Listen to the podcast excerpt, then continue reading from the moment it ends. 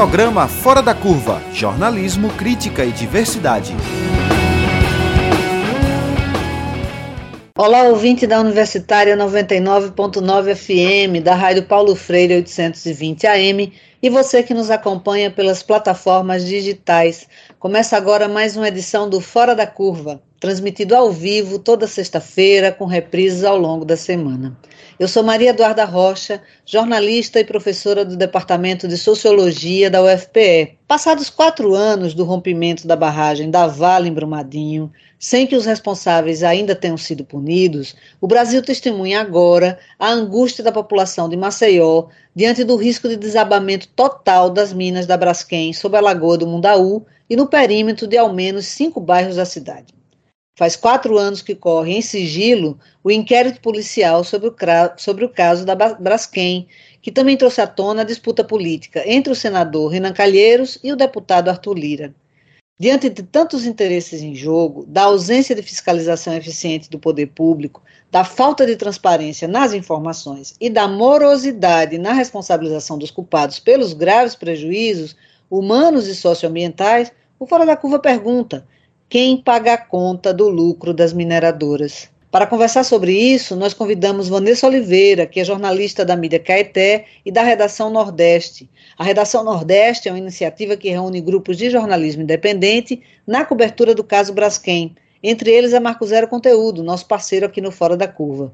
E como jornalista da mídia Caeté, Vanessa vem acompanhando o caso Braskem desde o começo e vai nos ajudar aqui a entender toda essa história. Seja muito bem-vinda, Vanessa. Obrigada, Maria Eduarda, e obrigada a todo mundo aí do Fora da Curva, Rádio Paulo Freire da UFPE. É muito importante assim, que a gente consiga ampliar nessa né, visibilidade, mais ouvintes e mais pessoas que, que se interessem pelo assunto né, e consigam entender os rumos aí da mineração é, aqui no Brasil e aqui em Alagoas, que a gente está sentindo assim tão diretamente, né?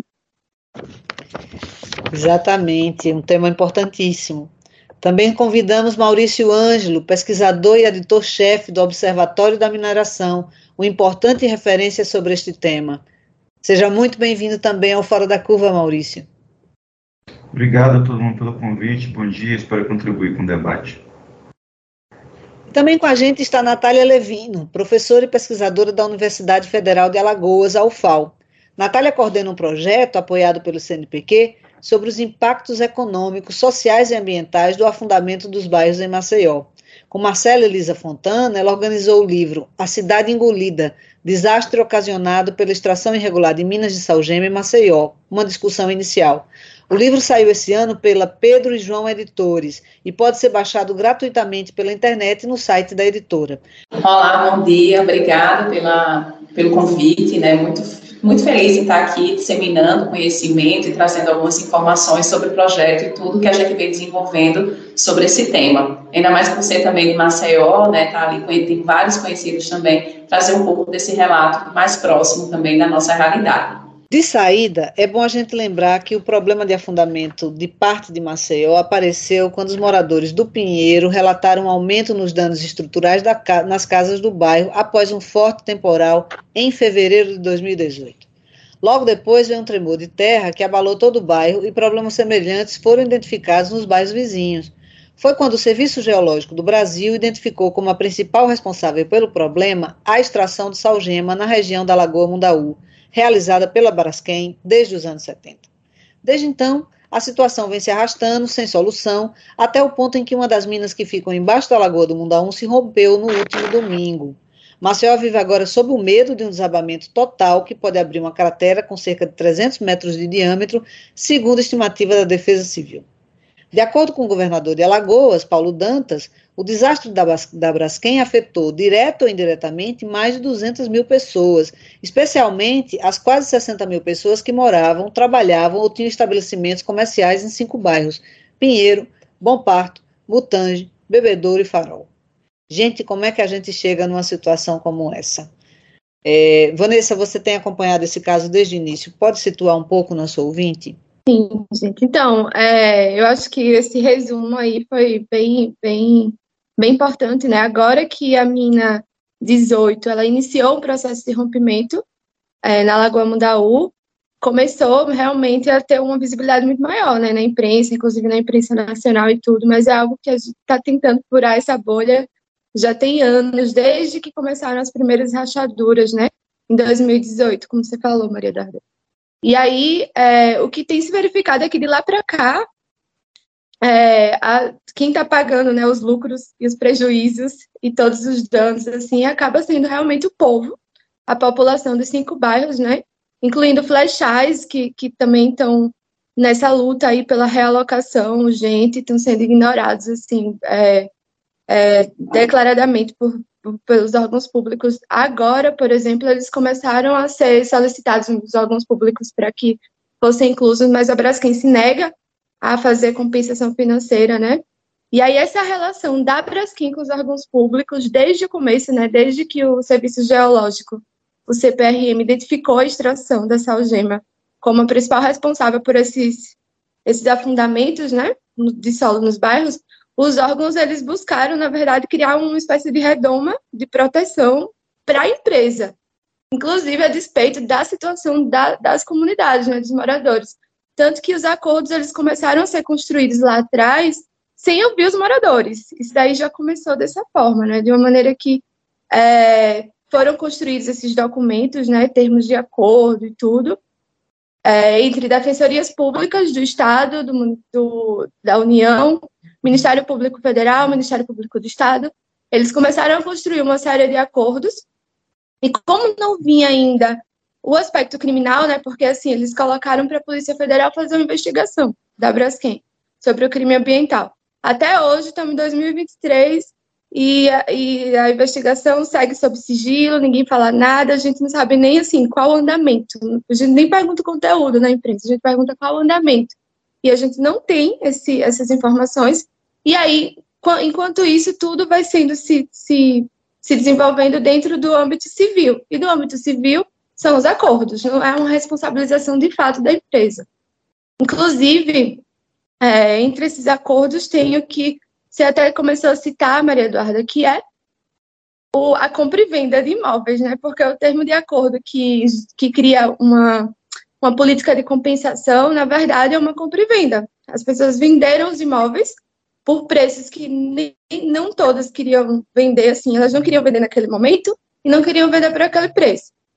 Isso, pelo menos, em alguns dos bairros, porque, por exemplo, Flechais quer sair de lá pela situação de isolamento, pela situação de insegurança, por sentir também que a mina 18 agora está, sim, provocando riscos ambientais lá, e mesmo assim eles estão sendo ignorados. É como se a Braskem dissesse, não, esse bairro daqui a gente não interessa comprar, então não vamos, né? E os bairros que eles se interessaram comprar, eles compraram a despeito da ideia de que, olha, ou você assina esse acordo, ou você vai esperar a justiça, e a justiça é lenta, vocês não vão ver, tem muitos, eram muitos idosos, né? Acho que a Natália vai falar um pouco mais sobre a questão dos impactos e é, já estou curiosíssima para ouvir. Mas, assim, eram muitos idosos, muitas pessoas que estavam na situação de vulnerabilidade de medo e acabaram fazendo esse, esse assinando esses termos, é, sendo coagidas a assinar esses termos, na verdade, e descobrindo que a Braskem iria virar dona desses cinco bairros e além de virar dona dos bairros, das casas e tudo, agora com a prefeitura de Maceió também é, entrando com esse acordo de 1,7 bilhão, bilhões, desculpa, é, acabou também comprando praças, todos esses equipamentos públicos, né? Ruas, praças, hospitais, enfim. Então, assim, em linhas gerais, eu acho que a gente que é isso, assim, a gente está vivendo comuni as comunidades em situação de desespero, de violência policial para retomar remoção forçada de alguns bairros. É, outros bairros que as pessoas querem sair, eles não querem porque não interessa a Braskem a compra desses imóveis. Ao mesmo tempo, a própria, os, a, os órgãos públicos se perdem né, nessas digladiações da prefeitura e governo do estado. Ficam muito nas redes sociais, muito. Defesa Civil está o tempo todo nas redes sociais, mas não está nos bairros. É, e, e aí lá dentro eles estão nessa, nessa relação total de abandono, de insegurança, de muita crise de ansiedade, de desespero, enfim. Em linhas gerais é isso. É uma situação realmente muito difícil. Só para trazer para nossas ouvintes aqui esse dado da especulação imobiliária que você se referiu, quer dizer, a Braskem pode acabar lucrando muito com o desastre ambiental que ela mesma provocou, na medida em que ela se torne proprietária é, dos terrenos desses moradores. É, desde, o, desde o desastre ambiental, o preço dos imóveis em Maceió disparou. O metro quadrado passou de 4.738 em 2019 para 8.104 é, reais no dia de hoje. Isso significa que Maceió tem hoje o metro quadrado mais caro do Nordeste. E as pessoas estão tendo muita dificuldade de comprar com os valores da indenização qualquer imóvel dentro da cidade. Os valores médios da indenização, segundo a carta dos moradores que foram vitimados, né, pelo acidente, é, alcança pelo desastre, né, provocado, né, não é um acidente, é um desastre provocado, é, chega pouco, a pouco mais de 200 mil reais. E quando você desconta as custas processuais, os custos cartoriais de registro do novo imóvel, etc., as pessoas têm cerca de 113 mil reais para comprar uma casa no, na cidade que tem hoje o metro quadrado mais caro é, do Nordeste. Então, as pessoas são vitimadas duplamente e a empresa provoca o dano pode terminar o processo com uma área muito valorizada, no final das contas. Assim que o terreno se estabilize, ela pode lucrar duplamente com, com o fato ocorrido. Lucrou na extração da salgema às custas é, do direito das pessoas à moradia e à saúde, né, o dano, o dano ambiental, e pode lucrar duplamente depois especulando, é, é, fa fazendo especulação imobiliária com, com os terrenos que essas pessoas foram obrigadas a abandonar. É, Natália, você tem coordenado, inclusive, pesquisa sobre esse caso. É, eu achei muito sugestivo o título do livro de vocês. Né, como é, explica para a gente como é que uma mineradora pode engolir uma cidade, como você diz no título. Né? O poder econômico das mineradoras fala mais alto, no final das contas? Eu acho que nesse caso, né, que a, a, gente vivencia em Maceió, na verdade foi uma série de violações que foram feitas, desde a forma com que tudo foi tratado pelas instituições públicas, né, de não trazerem é, informações precisas, confiáveis, deixar todo o processo na mão da Braskem, então isso também tirou é, uma violação que fez, né, assim, em termos de dados mesmo, a gente tem como pesquisador um grande problema com essas informações, porque é, todo o acompanhamento sociodemográfico, né, o acompanhamento da, da população, de se é mais idoso, se é mais jovem, a gente só sabe por dados é, do IBGE de 2010, e a gente pode fazer uma comparação agora com os dados que estão saindo, mas todos os dados ficou na, ficaram concentrados na mão da, da empresa. Então, isso já tem, e com a anuência do, do poder público, né, que não fez nenhum acompanhamento, então não teve a Secretaria de Assistência Social acompanhando aqueles moradores, né, fazendo um levantamento das fragilidades, de como é que eles foram colocados nesses novos bairros,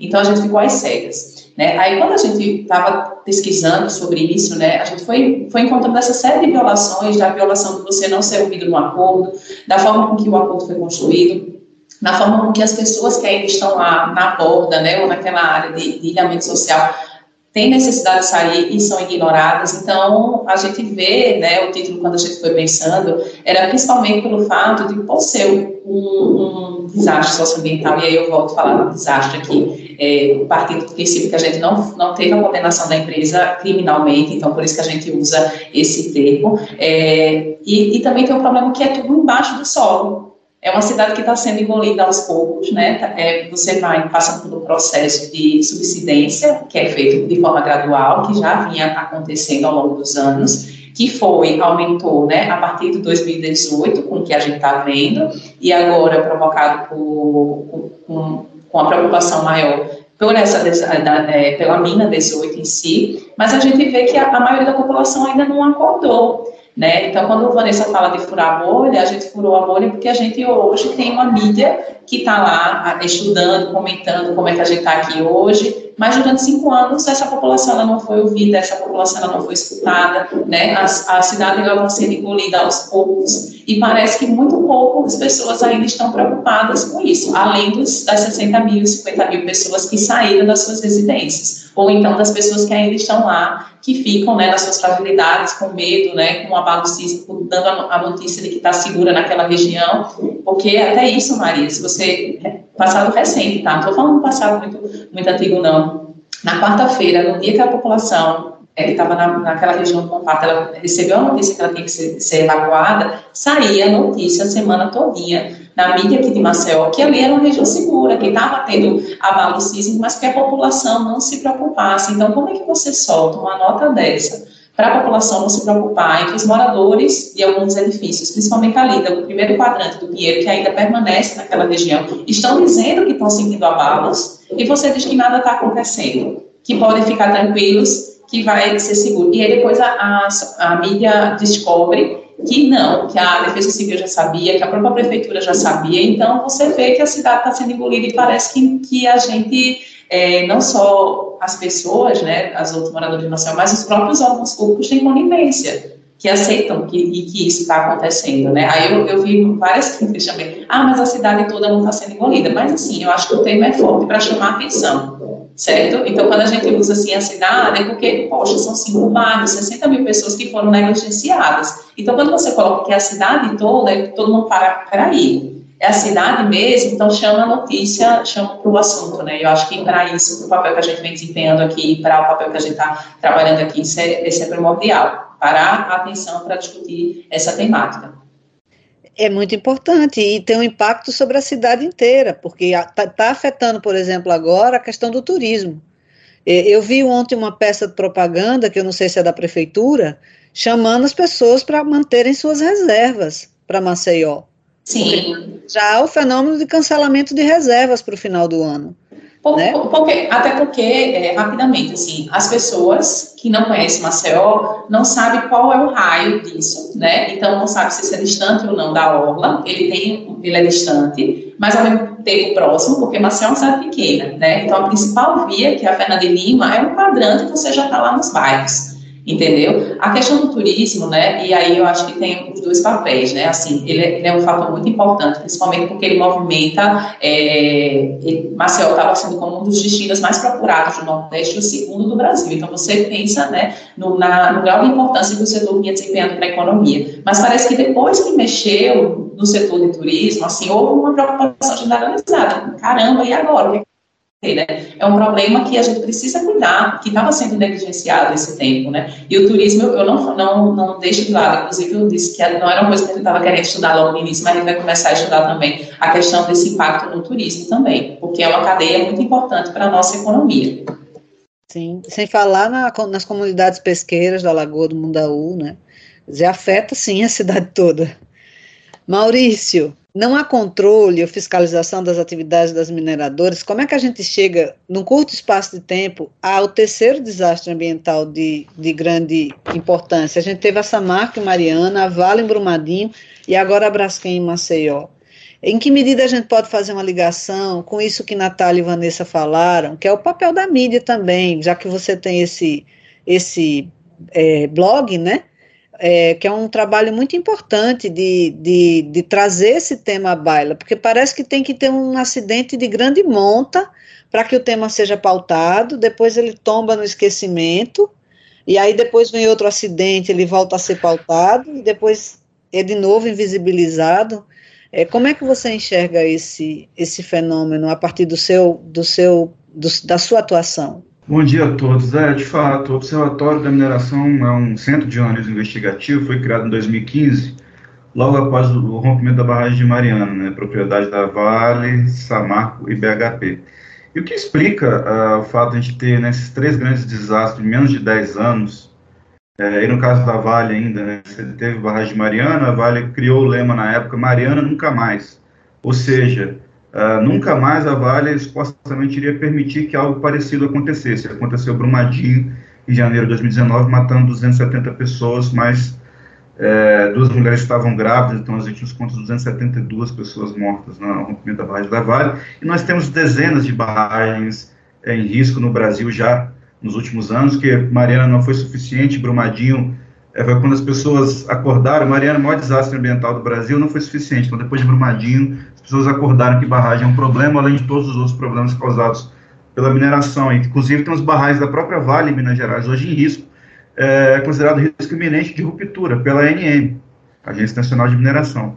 O que explica que essas empresas conseguem seguir operando, seguir coletando, batendo recorde de lucro, é o poder infinito é, político e econômico que elas têm. A Braskem, em 2014, doou mais de 8 milhões para campanhas de políticos em todo o Brasil. 2014 foi a última eleição que a doação direta de empresas foi permitida, depois a, regra foi, foi, alterada, então os empresários doam diretamente né, na, nas eleições de 2014 para cá, e a Vale doou, em 2014, mais de 100 milhões de reais. 100 milhões de reais a Vale em 2014. E boa parte desses políticos estão no poder ainda, né? Foram reeleitos, alguns são ministros, seguem sendo deputados, senadores, governadores, etc.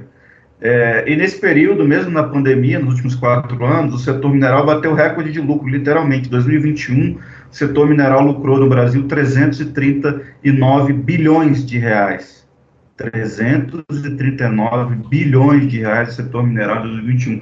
Nunca se lucrou tanto com mineração quanto agora. Em 2022, 250 bilhões de reais, também é o segundo maior resultado. E a Petrobras também, a Petrobras vem disputando com a Vale quem tem o maior recorde de lucro da história de uma empresa de capital aberto no Brasil e na América Latina nos últimos anos, né, com lucros exorbitantes, acima dos 120 bilhões de reais nos últimos anos. Petrobras, que é sócia da Braskem, tem 47% das ações da Braskem.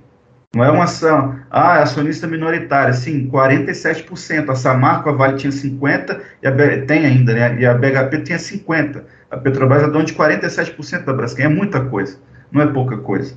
Então, essas empresas conseguem influenciar literalmente desde o poder público, seja ele qual for. Eu sempre digo, repito aqui, a mineração, as petroleiras, as empresas de energia não têm ideologia né? Elas não só doaram para partidos de todas as matizes ideológicas, todos os lados do espectro político, como elas sempre são próximas ao poder, independente de quem esteja no poder. Não interessa para essas empresas se alguém é supostamente esquerda e direita, mais que isso no Brasil né, seja bastante discutível, mas independente de quem esteja no poder, a nível federal, local, estadual, essas empresas são próximas do poder, são parceiras do poder público. E a própria maneira como os governantes se comportam é, demonstram muito isso, inclusive nos desastres. Mas fora dos desastres, que aí você tem, digamos, uma margem maior, né, a sociedade não está prestando atenção, você tem projetos sendo anunciados o tempo todo em, em vários estados brasileiros, norte a sul do país, a postura é sempre de ser parceira dessas empresas, porque vão gerar divisas, vão gerar retorno, vão pagar impostos, vão gerar empregos, né? Esse é o discurso do setor mineral. E eu sempre coloco isso em questão. Qual é o legado de, entre aspas, desenvolvimento econômico que a Braskem legou para Maceió, ou que a Vale legou para as diversas cidades de Minas Gerais, do Pará, em que ela atua, que são os maiores estados mineradores do país? Qual é o passivo que fica, como o caso de Maceió ilustra bem? Esse passivo, ele não só muitas vezes é irrecuperável, como você destrói, no caso é uma cidade, você destrói bairros inteiros, você destrói um ecossistema riquíssimo de mangue, da lagoa, do mar. A Vale destruiu um rio, mais de 600 quilômetros até o oceano, bateu em Abrolhos, na Bahia, que é a maior biodiversidade marinha do Atlântico Sul no mundo. São crimes, assim, é até difícil você mensurar o que é reparação adequada e justa para isso. Existe reparação adequada? São situações que não têm precedente na história. Não tem precedente. Você vai se basear lá no desastre do Golfo do México, no caso de Mariana, para alguma coisa próxima. E até hoje, as empresas, no caso de Mariana, foram de mais de oito anos, da Braskem já vai fazer cinco, né? As empresas não é, têm uma série de subterfúgios que elas usam para não pagarem. É, não só não pagam que o poder público tenta exigir que elas paguem, sempre rebaixando esses, esses valores. As, as pessoas, muitas delas morreram esperando essa reparação. Né? E é, do ponto de vista da reparação socioambiental, isso é simplesmente impossível. Você não recupera um rio, você não recupera uma montanha, você não recupera uma lagoa, você não recupera um, um mar, um oceano permanentemente contaminado com metais pesados, sim. Né? Tem uma guerra, sempre existe uma guerra de laus para dizer que não, olha, a, a Vale chega a dizer que o Rio Doce está melhor hoje do que estava antes do rompimento. A Vale afirma isso, ela propagandeia isso, ela divulga isso, paga para a mídia divulgar isso sendo que a pesca está proibida, as milhões de pessoas que vivem na bacia do Rio Doce seguem afetadas, assim como esse caso de Maceió, está falando de décadas e décadas né, de um domínio completo sobre o poder público. só agora, e, e essa é curioso o caso do Marcelo, está falando de quase de cinco anos, né? começou em 2018, 2019 confirmaram que a responsabilidade era realmente da Braskem. Só agora que a mídia nacional acordou e que a sociedade, entre aspas, no Brasil acordou, porque dos últimos cinco anos é como se quase nada tivesse acontecendo.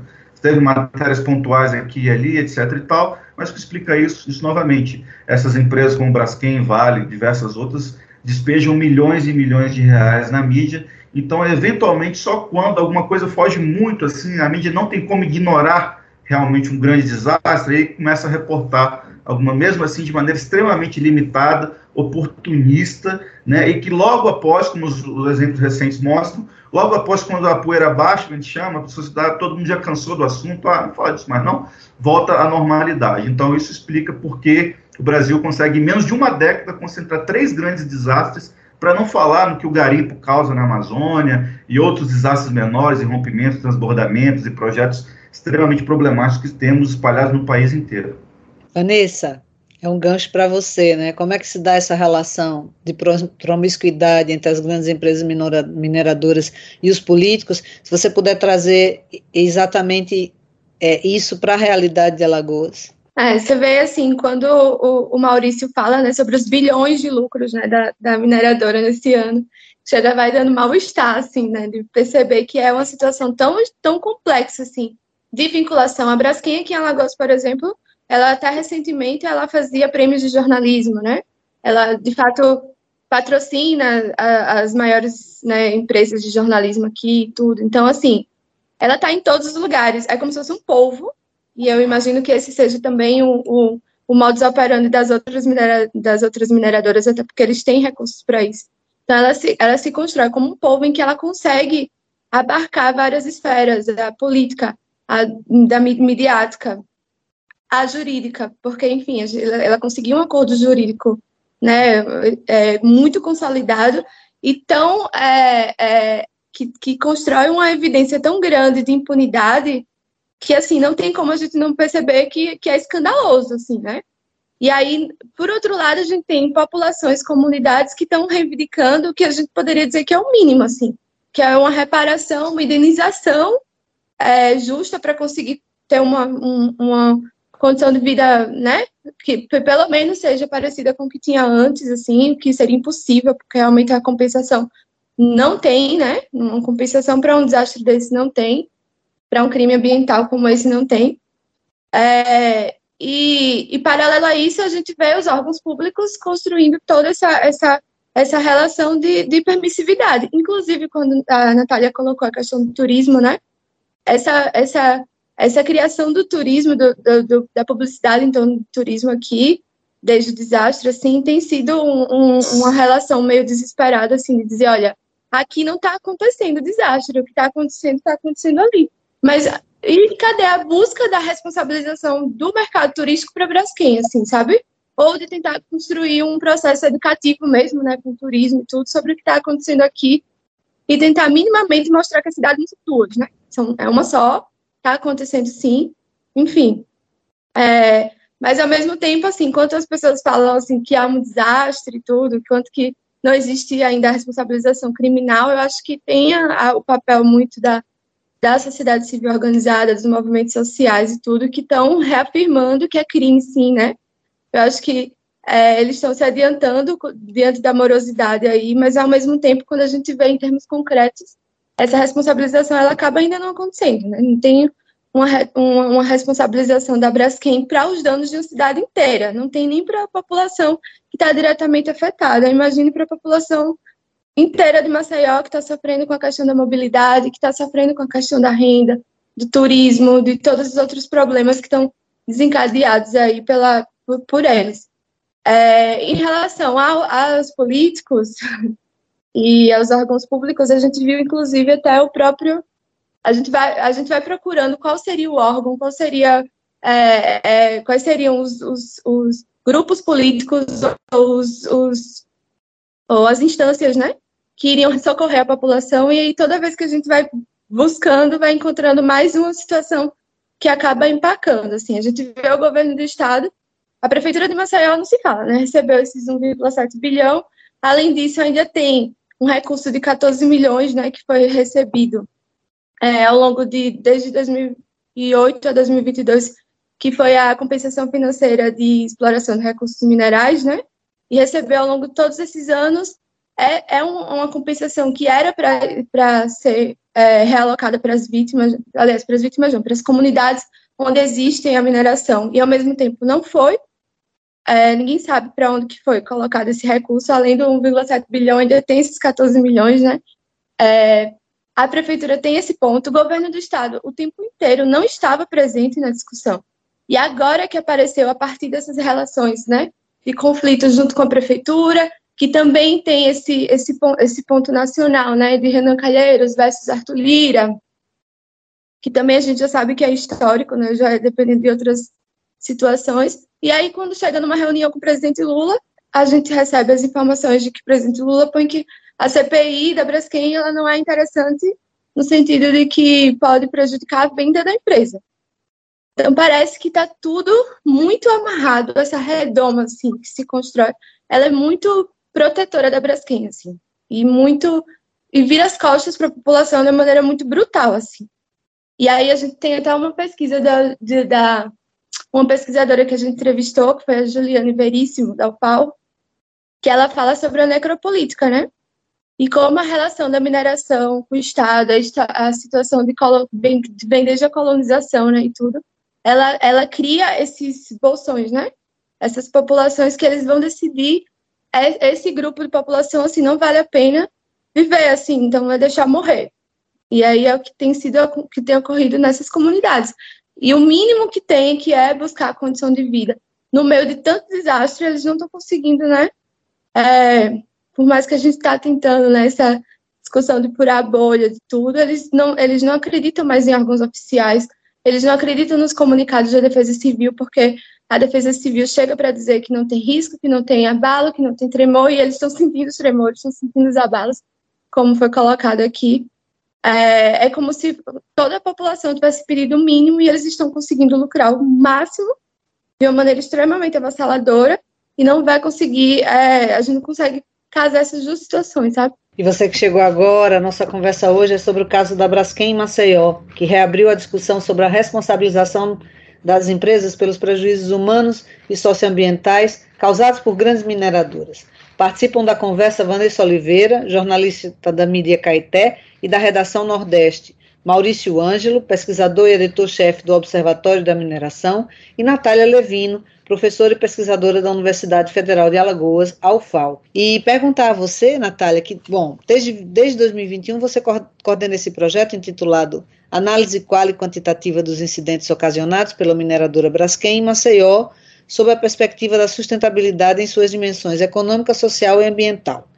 É, pelo que você levantou até agora, dá para ter uma estimativa desses, desses prejuízos, né? Como é que você vê também se é possível projetar o desenrolar desse caso? É, acho é, é até importante falar, né, porque a gente durante muito tempo, inclusive, a gente tinha receio de citar o nome da, da empresa. Eu, às vezes, eu acho que colocou no nome do projeto é, efeitos provocados pela mineradora Braskem, mas depois a gente ficou, ah, será que... É, eu lembro que eu participei de uma, uma, banca de avaliação recente, e aí a gente falava Casa Pinheiro, eu falei, gente, vamos tirar esse negócio de Casa Pinheiro, vamos mudar esse nome, né? Porque quando a gente restringe a Pinheiro parece que é uma coisa menor, vamos colocar, e eu disse, vamos colocar caso é, Braskem, vamos colocar caso mineração, alguma coisa, e a gente tinha medo, mas assim, hoje eu acho que já partimos do processo, depois disso, da repercussão, isso já mudou um pouco, e eu acho que isso é importante, é um primeiro ponto importante a gente trabalhar, né, que hoje, inclusive, é usado como caso Braskem, isso é um ponto a ser colocado. Quanto à dimensão, como o, o desastre ele encontra-se ainda em curso, então para a gente ele é muito difícil a gente fazer é, fazer essas estimativas, né, de quantidade de pessoas alcançadas. O que a gente sabe hoje é que Maceió, como um todo, ela teve um impacto direto sobre isso, múltiplo, né, que aí eu vou falar um pouquinho disso, e a gente tem algumas cidades próximas que também sentiram esses efeitos. Só para vocês terem ideia, Maceió, eles perderam quase cerca de 15 mil moradores, que saíram de Maceió para ir para essas cidades vizinhas. E aí, como é que isso afeta, né? Você imagina uma cidade que não está esperando receber um fluxo direto de pessoas desse jeito, que começaram a receber. Então, você tem efeito direto sobre os aparelhos públicos, né, dessas cidades que não estavam esperando as pessoas virem. E aí, um outro efeito também, que a gente já falou até aqui, do, do preço dos aluguéis e tudo também, que é por isso que as pessoas migraram para essas outras cidades, também está relacionado para onde elas migraram. Então, se a gente observar como a forma como os bairros, né, eles estavam distribuídos, a gente tinha distorções de renda nesses bairros, e isso é importante deixar claro. A gente tinha ali é, Pinheiro e Farol um, um poder aquisitivo da população diferente dos demais bairros, e essas pessoas né, migraram para a região da Orla, e os outros bairros, ele teve uma pulverização para toda Maceió, e principalmente em bairros periféricos. O que significa isso? Em bairros que já tinham deficiência de serviços públicos, que hoje a gente observa que tem gargalos ainda maiores, em escolas, postos de saúde, então a gente tem esse efeito. Então, esse impacto, ele afeta aos bairros, né, e toda a população de Maceió, também cidades vizinhas. E aí a gente pode enumerar outros, é, escolas que foram fechadas, hospitais que foram fechados, né, postos de saúde que foram fechados e até agora, cinco anos depois, eles não foram reativados, escolas que os professores hoje já têm sobrecarga de trabalho e está aumentando muito a, a, o adoecimento né, desses professores com um número maior de alunos, sem terem suporte também dentro desse processo. Então, isso também a gente já consegue observar como dano social. A gente também tem um efeito né, das empresas que fecharam os postos de trabalho, das empresas que estão na borda, que diminuíram a sua lucratividade e rentabilidade, e a gente tem dados sobre isso, mostrando que houve é, redução dessa lucratividade. Teve as empresas que fecharam, e com isso também é, pessoas, então tem efeito sobre a renda dessa população também, né? A gente não, não imagina como isso, além do setor turismo. Eu estou falando das empresas diretamente afetadas, que também fecharam e deram continuidade da, da, isso. A gente tinha o VLT também naquela região, que teve parte da sua, do seu processo paralisado. Então, hoje você desce, faz uma parte do VLT, desce, pega um ônibus e continua, e isso como ligava vários outros municípios, você também tem o efeito em cadeia, né, não somente Marcel, mas como os outros municípios, e isso são coisas que a gente observa hoje, hoje, né, ainda faltam estudos mais precisos para quantificar isso. Por que isso é difícil? Porque a gente hoje mesmo, a gente está fazendo, está analisando uma dissertação é, para mensurar os impactos sobre esses empresários, mas aí a gente esbarra e como a gente tem acesso a eles? Porque eles migraram, eles foram para outra região, alguns fecharam, alguns continuaram. A gente não tem esses dados. Então, eu já briguei há alguns anos, a gente vem fazendo né, uma, uma solicitações, é, inclusive audiências públicas, pedindo para que a Braskem libere esses dados, libere essas informações, para que a gente avalie isso, sobre a ótica do pesquisador, sobre como esses impactos eles podem ser dimensionados nessa população. A gente sabe que populações, principalmente é, em relação à raça e em relação à gênero, que são as pessoas mais vulneráveis, foram quem mais sofreram e quem mais sofre hoje dessa vulnerabilidade. Eles foram para essas regiões periféricas, entendeu? A gente ouviu, inclusive, relatos né, de, de, moradores que não têm os seus prontuários médicos, seus prontuários médicos ficaram perdidos, entendeu? Então, como é que você acompanha? Veja, como é que você acompanha hoje, né, a, a, vida que foi estabelecida nessas localidades, né, e esses impactos, né? Então a gente tem o impacto social é inerente, ele não é só para a população, mas sim a população diretamente afetada é quem sofre mais esses efeitos, mas hoje quem pode extrapolar os demais. A gente tem os impactos econômicos que são múltiplos e agora que a gente está sentindo isso no setor de turismo, né? E os efeitos ambientais, que aí naquela questão da lagoa, dos pescadores, dos marisqueiros, que hoje, até mesmo eles não estando nessa região afetada, hoje eles sofrem, inclusive, para terem sua fonte de renda, que era justamente ali para o menino da Lagoa, que hoje não tem mais esses recursos. Então, realmente, são pesquisas aí que vão levar um tempo para a gente fazer toda essa mensuração desse dano. É, Maurício, a gente pode falar, é possível a gente ter uma mineração segura para as pessoas, contra o meio ambiente? Eu fico perguntando isso porque acaba de ser, de ser instalada a CPI da, da Braskem, né? É, sob a presidência do senador Omar Aziz, do PSD do Amazonas, e, e já há quem suspeite que um subproduto dessa CPI possa ser a regulamentação da mineração na região amazônica. Quer dizer, é, quer dizer, se uma CPI a pretexto de atender de questionar o acordo, de criticar o acordo, de proteger a população do Maceió, mas o subproduto disso pode ser uma coisa muito pior, né? Quer dizer, pior, uma coisa muito ruim, que é a autorização de mineração em larga escala na região amazônica. É, a minha pergunta é, é, em que medida é possível uma atividade de mineração que não traga riscos às pessoas e ao meio ambiente? O que é necessário fazer para a gente ter, se, se for o caso, uma mineração é, responsável no Brasil? É muito importante deixar claro, deixar claro aqui, não existe mineração sustentável, entre aspas. E é muito claro que não existe, não só pelo histórico recente que nós já comentamos aqui, pelo histórico desde a colonização do país até hoje. O primeiro objetivo geral da, da, invasão do Brasil, da ocupação do território brasileiro, era justamente obter ouro, prata, etc. É, e, além disso, o setor mineral tem apostado muito nesse discurso de que a mineração é sustentável, de que a mineração é responsável, de que dá para minerar. Estamos falando de uma, de uma atividade eminentemente destruidora que destrói, demole, reduz a pó montanhas inteiros, reduz a pó, né, cava subterrâneas irrecuperáveis, destrói florestas, destrói rios. Então não tem, não existe mineração sustentável.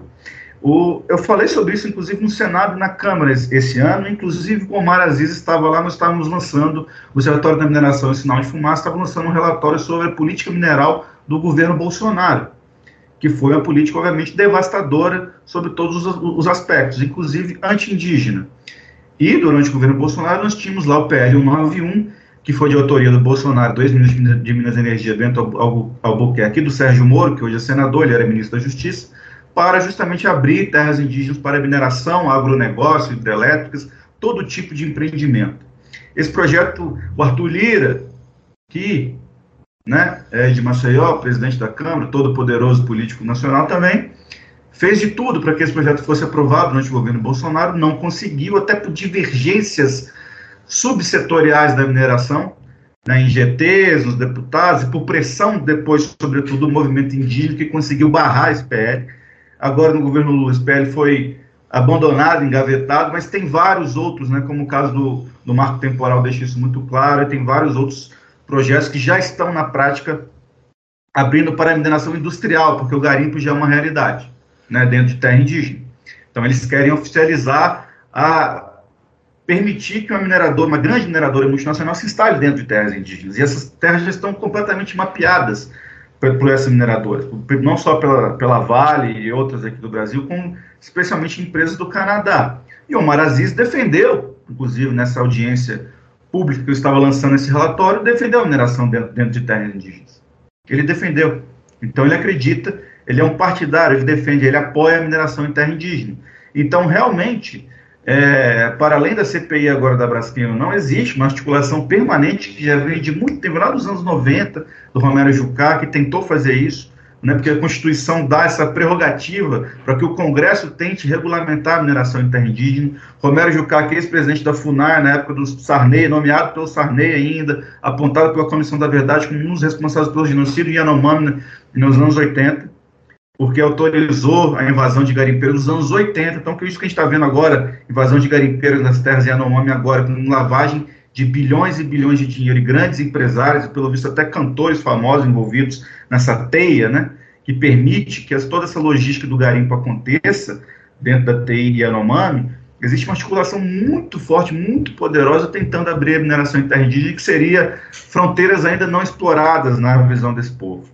Né? Então você tem é, empresas que têm, inclusive, requerimentos que não deviam sequer existir, mas eles existem, e a Agência Nacional de Mineração mantém esses requerimentos registrados no sistema, porque são como se fosse um. são títulos que eles têm direito. Então, se a lei muda amanhã, essa empresa já tem esse direito de explorar aquela área. Ela não precisa começar o processo do zero, ela já é dona daquele direito, já é dona, entre aspas, daquela área, já está pronta para começar a logística, que na mineração leva anos, de fato, mas ele já tem tudo mapeado, montado para começar essa exploração e, obviamente, financiam e influenciam profundamente o Congresso, inclusive o Marazis, inclusive Renan Calheiros, né, que foi presidente da Salgema lá nos anos 90, e o filho dele, que hoje é ministro, recebeu dinheiro da, da, da Braskem, totalmente legal na eleição de 2014, como eu falei, né, pra, na época, a eleição dele para governador do estado, e foi eleito governador na, na ocasião, e hoje é ministro né, do governo Lula. Então, assim, quando você vai olhar a teia, essas mineradoras, Braskem, Vale, diversas, diversas outras, influenciam em absolutamente tudo que acontece. E essa questão das terras indígenas, tanto para a mineração quanto para o agronegócio, que é parceiro da mineração, seja na bancada ruralista, seja de fato nos projetos de, de, exploração, porque o agronegócio depende da mineração dos, dos, fertilizantes, por exemplo, dividem a mesma infraestrutura e por aí vai.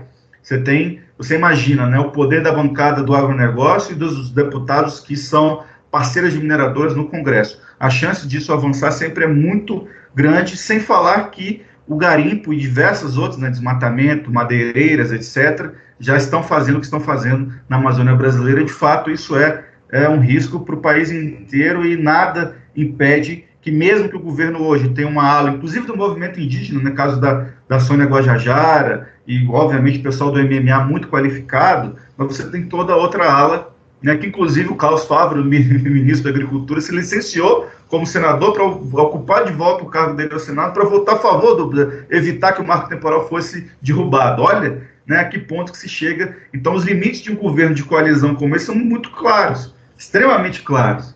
Né? Você tem ali um pouco de entendimento sobre algumas questões, mas questões estruturais, como é do interesse do agronegócio, da grande mineração, em terra indígena, unidades de conservação, passando por cima do, do direito de quilombolas, de ribeirinhos e de todos nós, porque a mineração atinge a toda a sociedade. Não é apenas quem está eventualmente no local afetado diretamente toda a cadeia mineral, atinge toda a sociedade. A sociedade depende da mineração e eles usam isso como moeda de troca para fazer a sociedade refém dos seus interesses. Esse é um ponto muito importante, né? A CPI pode ser um pretexto para desembocar na regulamentação da, da, da mineração em larga escala na Amazônia. A gente tem que sempre ficar esperto, né? É uma pergunta que eu queria dirigir quem sabe é você, Natália, duas coisas. Primeiro, qual, qual, como é que vocês avaliam a participação do Ministério Público? Né? A gente já está se encaminhando para o final, é, mas como é que dá tempo a gente falar um pouco do, do, papel do Ministério Público? O Ministério Público endossou, né, participou do acordo, né, tanto federal quanto estadual, né? E a outra pergunta é como é que ficam as instalações de patrimônio público, como em áreas que eram escolas, hospitais, etc., também ficam sob posse, propriedade da, da Braskem?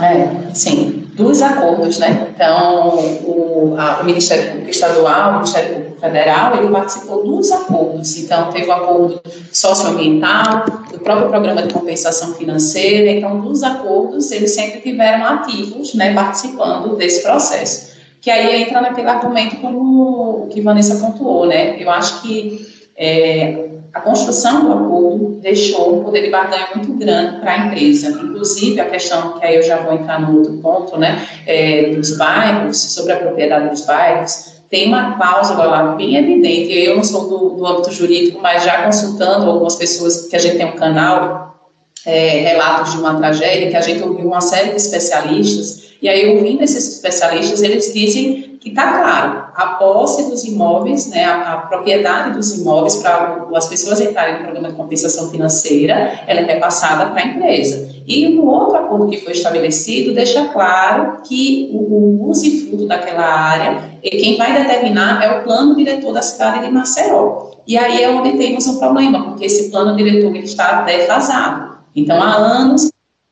né, algumas pessoas mais ativamente nessa frente, para que esse plano ele seja aquela região em prol da sociedade, não em prol da empresa. Então, acho que o, a questão do Ministério Público Estadual e do Ministério Público é, Federal foi ter amarrado esse acordo de, tão, de, de, tal modo que deixou um poder de barganha muito grande para a mineradora decidir o que é que ela deve fazer naquela localidade, e aí usando, como o Maurício falou, de várias artimanhas que a gente já conhece ao longo dos anos, a gente fica apreensivo aqui como morador de Maceió. Será que esse plano diretor ele vai ter mesura suficiente para decidir de forma clara que aquilo ali vai ser uma garantia para a população? A gente não sabe, até porque ele ainda encontra-se em fase de discussão. E aí, é, falando sobre a aquisição das áreas afetadas, sim, não somente os hospitais, como as vias, é, as praças, tudo é de propriedade da Braskem. O que foi feito é que, a, a, e aí vai também da mineradora, ela estabeleceu algumas, é, alguns patrimônios que devem ser preservados. E até nisso foi a mineradora quem decidiu qual era o patrimônio histórico que ia ser considerado é, recuperado, que deveria ser recuperado como patrimônio histórico daquela localidade, que é o que é um absurdo, entendeu? Aí só para poder dizer isso é um, um absurdo. Gente, é, pouco menos de um minuto para cada um fazer seu comentário final. Você pode emendar, Natália? Posso. É, queria agradecer a oportunidade, realmente é um tema muito amplo, o debate ainda é muito grande. Queria convidar as pessoas a conhecerem o trabalho que a gente vem realizando, o livro, né, A Cidade Engolida, que pode ser baixado gratuitamente, né, aqui vai ser colocado o link na editora, ele é gratuito. A gente também tem um canal no YouTube, Relatos de uma Tragédia, que a gente escuta vários especialistas falando sobre o assunto, e também conheçam o nosso repositório, Tragédia em Maceió, que a gente reúne uma série de documentos sobre o fato. Obrigada, Natália. Maurício. Bom, agradeço o convite e oportunidade. Acho que esses grandes desastres são, é, servem também para a gente olhar para o modelo mineral brasileiro, o que, que a gente quer enquanto sociedade, o que, que a gente quer para agora e para o futuro. Né? Porque a crise climática e a transição energética não permitem mais que esse tipo de coisa não podemos permitir mais que as empresas dominem completamente o cenário político e econômico e governem o destino da sociedade brasileira, porque a crise climática é uma coisa urgente, está acontecendo já agora e há muito tempo, não é uma coisa para o futuro. Né? E, obviamente, convido todo mundo a acessar o Observatório da Mineração, observatoriodamineração.com.br e acompanhar as reportagens, análises, matérias investigativas, entrevistas que nós é, fazemos. Muito obrigado. Obrigada, Maurício. Vanessa, bem rapidinho. Certo, gente. Quero agradecer também mais uma vez aí a oportunidade de estar participando aqui do evento da, da, da do Fora da Curva, né? É, pedir que as pessoas tenham realmente muita atenção, assim, em relação aos primeiros aos acordos, aos anúncios, às falas e tudo, porque, assim, existe uma grande diferença entre o que é dito né, e o que acontece na, na, na, na prática dentro das comunidades, né? E também convidar todo mundo para, enfim, dar uma conferida né, nessa iniciativa que é a Redação Nordeste, dar uma conferida aí na Marco Zero Jornalismo de Pernambuco, na Mídia Caeté de Alagoas, na Olho Jornalismo de Alagoas, que a gente tem tentado produzir conteúdo e, e ficar cobrindo, assim, o máximo possível que está acontecendo. Obrigada, viu? E a gente é que agradece. No Fora da Curva, transmitido ao vivo nesta sexta, 15 de dezembro de 2023, nós conversamos sobre o caso da Braskem em Maceió, que reabriu a discussão sobre a responsabilização das empresas pelos prejuízos humanos e socioambientais causados por grandes mineradoras. Eu agradeço a participação de Vanessa Oliveira, jornalista da Mídia Caeté e da Redação Nordeste, de Maurício Ângelo, pesquisador e editor-chefe do Observatório da Mineração, e de Natália Levino, professora e pesquisadora da Universidade Federal de Alagoas, a UFAL. E se você quer saber mais sobre o caso Braskem, eu recomendo a leitura do livro A Cidade Engolida, Desastre Ocasionado pela Extração Irregular de Minas, a Salgema e Maceió, uma discussão inicial. O livro foi organizado por Natália Levine e Marcela Elisa Fontana e saiu este ano pela Pedro João Editores. Você pode baixar o livro gratuitamente no site da editora. Recomendo também que você visite o Observatório da Mineração, dirigido por Maurício Ângelo, e que acompanhe o caso Braskem com a cobertura crítica e sempre atualizada da redação Nordeste, da qual fazem parte a Mídia Caeté e a Marco Zero Conteúdo. Muito obrigada a você que nos ouviu através da Universitária FM 99.9, da Rádio Paulo Freire 820 AM ou nas plataformas digitais e até o próximo programa. O Fora da Curva fica por aqui. Não esqueça que toda sexta-feira o programa é transmitido ao vivo, com reprises ao longo da semana. Esta edição também fica disponível nas plataformas digitais. É só procurar Fora da Curva para encontrar o podcast na plataforma de sua preferência. A produção desta edição foi de Ivana Fechini. Nas redes sociais, Vitória Santos. Coordenação das redes sociais de transmissão e de streaming, Luísa Bispo. Supervisão, Igor Cabral. Operação de áudio na Universitária FM, Marco da Lata. Acompanhe as redes sociais do Fora da Curva e até o próximo programa.